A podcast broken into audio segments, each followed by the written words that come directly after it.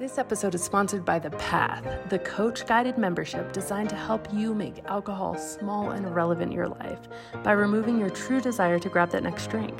Our science based, compassion led program allows you not only to shift your behavior and your relationship around alcohol, but more importantly, uncover and reprogram your subconscious conditioning and neural connections that have been keeping you stuck for years.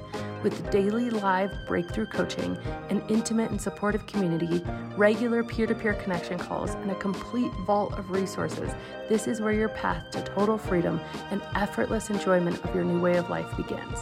Join us at nakedmindpath.com. Hi, this is Annie Grace, and I am answering readers' questions and listeners' questions. So I have such a cool question. This question is Hey, Annie and team, I'm such a huge fan, longtime consumer, first time asker.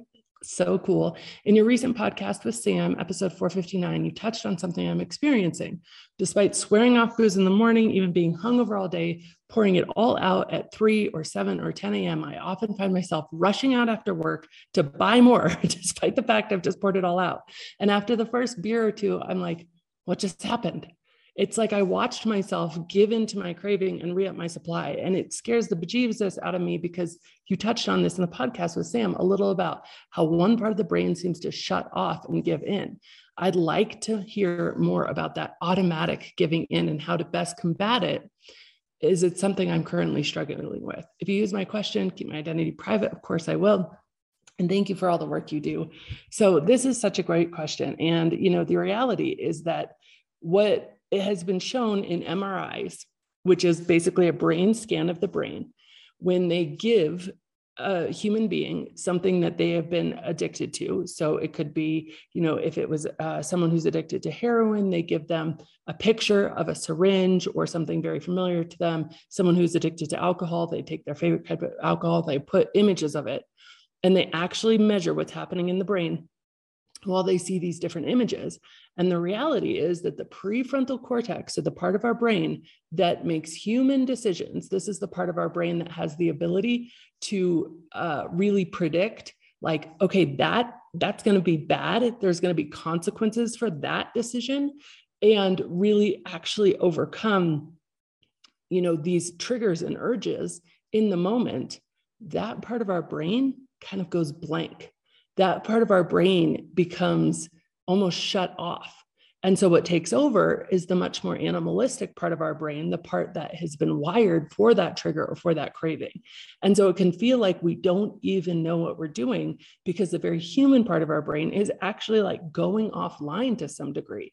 Interestingly, alcohol not only affects the prefrontal cortex in the way that I just described, but it also affects it in two other ways.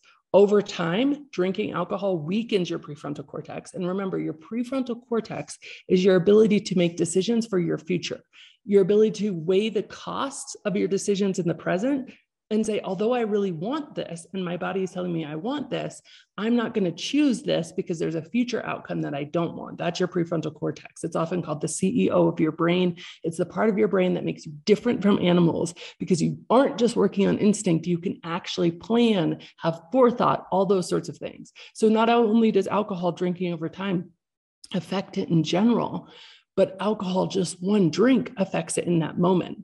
And that's why, one of the many reasons why it's so much harder to turn down that second, third, and fourth drink. So that's the science behind it. Here are some brilliant ways you can combat this. Number one, and I know it sounds boring to a lot of people, but I'm going to give you a really easy way to start this out is meditation. Meditation actually grows the gray matter of your brain. There is no better tool that we know of right now in the history of the world to overcome what you're talking about in these cravings than meditation. So don't start with just trying to, you know, if you've never meditated before, just sort of sit on sit on a couch and close your eyes for 20 minutes, you might find yourself very frustrated. What I would do and how I started is I would set an alarm for four or five times during the day and have that alarm go off. And whenever the alarm goes off, you know, maybe you have an Apple Watch or something like that, have it just buzz and notify you. Just stop wherever you are, just stop and take a moment and look around you and get grounded and like, okay, the sky is blue right now, or maybe it's gray right now. Maybe it's hot, maybe it's cold. How do I feel in my fingertips? How do I feel in my toes? What is perfect about this moment? Is it just the fact that I'm breathing that's perfect? Is there a perfect bird outside my window? Is there a perfect, you know, cup of coffee on my desk? Like what is great about this moment? And just for 10, 15, 30 seconds, bring yourself completely and totally into the moment. What that does is it interrupts that constant stream of thoughts. It allows you to use this part of your brain. And when you use it, you really exercise it. Then eventually, you can start to actually try different breathing and mindfulness exercises.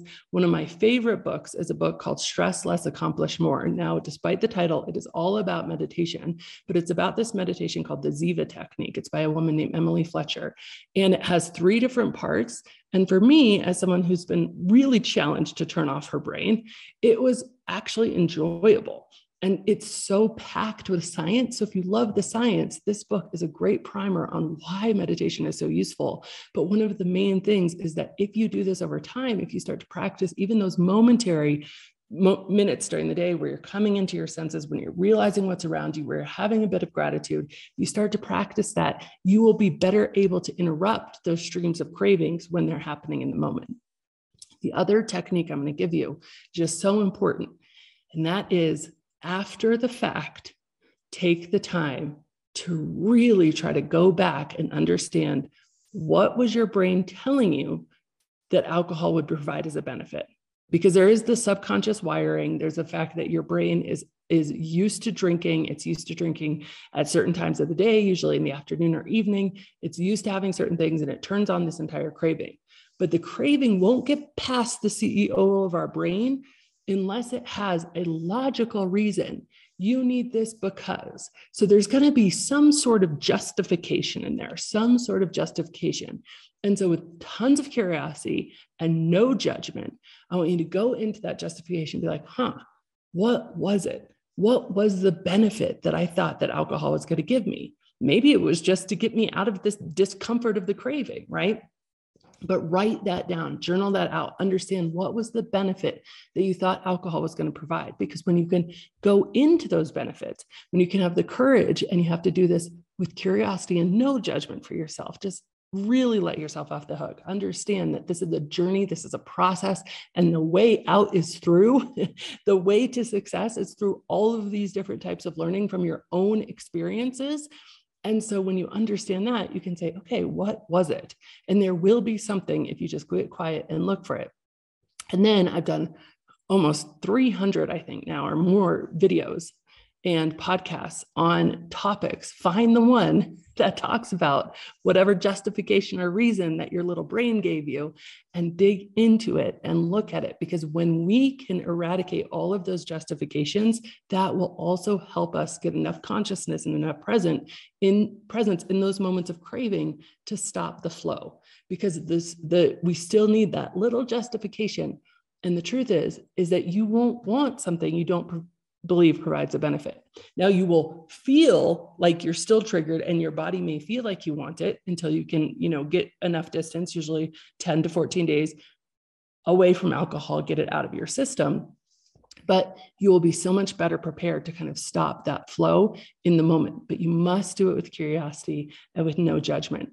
And the last sort of technique I want to give you is if you can catch that craving while it's happening, maybe while you're driving to the store or while something's happening, um, and maybe you can better catch it if you set yourself an alarm for about the time it's going to be and just put on the alarm, you know, notice, right? And so you're not telling your brain because your brain, if you say, no, I'm not going to do it, and you try to push against that craving, it's like, it's like tug of war, right? the craving's pulling one end of the rope, you pull the other end of the rope, and all of a sudden you're in this tug of war and it can be very painful.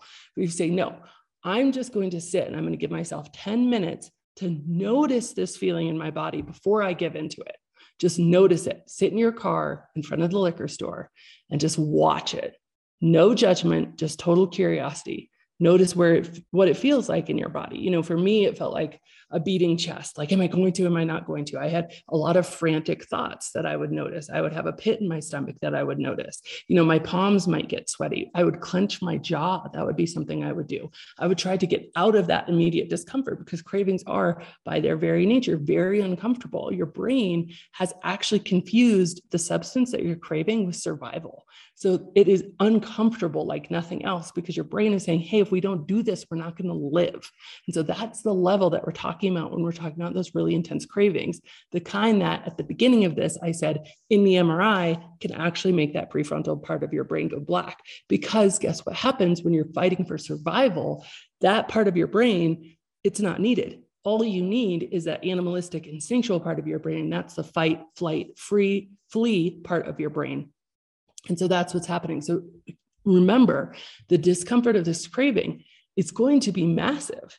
But if you say i'm going to give into it. I'm just going to give it 10 minutes by the clock set my alarm or maybe 15 minutes by the clock and try to push the time a little further and i'm going to sit here with the discomfort i'm going to allow myself to feel it. Two amazing things happen. Number one your brain says, wow, I survived that. And it's not as scary anymore. And you don't feel it as intensely next time. And number two, often people can notice that the craving is like a wave. It will go up and it will peak and then it will kind of ebb and it will go away. And when you start to watch those things, you get the power back over what your body is telling you it automatically needs to do again for your survival. So keep in mind and have so much compassion for yourself because this is this is real. Your brain is just confused. It's just confused the substance with something that you need to survive. And in order to unwind that again there's those three things. The mindfulness and meditation start really slow really easy be gentle with yourself. You know really being conscious of what that justification was what that logical reason is that you're giving yourself to pour that drink or to drive to that liquor store. And then number three, allow yourself, and this is the hardest one, but it's the most powerful, allow yourself to be present in the discomfort of the craving for 10 to 15 minutes and see if you can notice how it how it peaks and how your mind like notice what your mind's doing don't judge yourself, just notice. And that will really help to overcome those moments of you feel like you're just on autopilot and you just don't know what happened. So, what a great question. Thank you so much for asking it. And I hope you have a great day.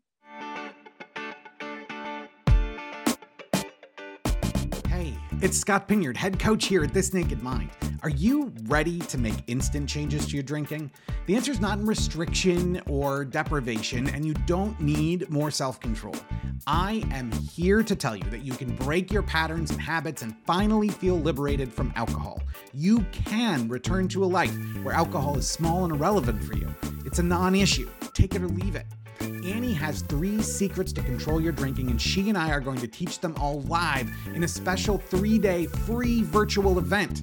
Learn the three secrets to control your drinking and make changes instantly live with us. Don't miss this amazing event. Learn more and save your spot today at controlalcohollive.com. We can't wait to see you there. And as always, rate, review, and subscribe to this podcast as it truly helps the message reach somebody who might need to hear it today.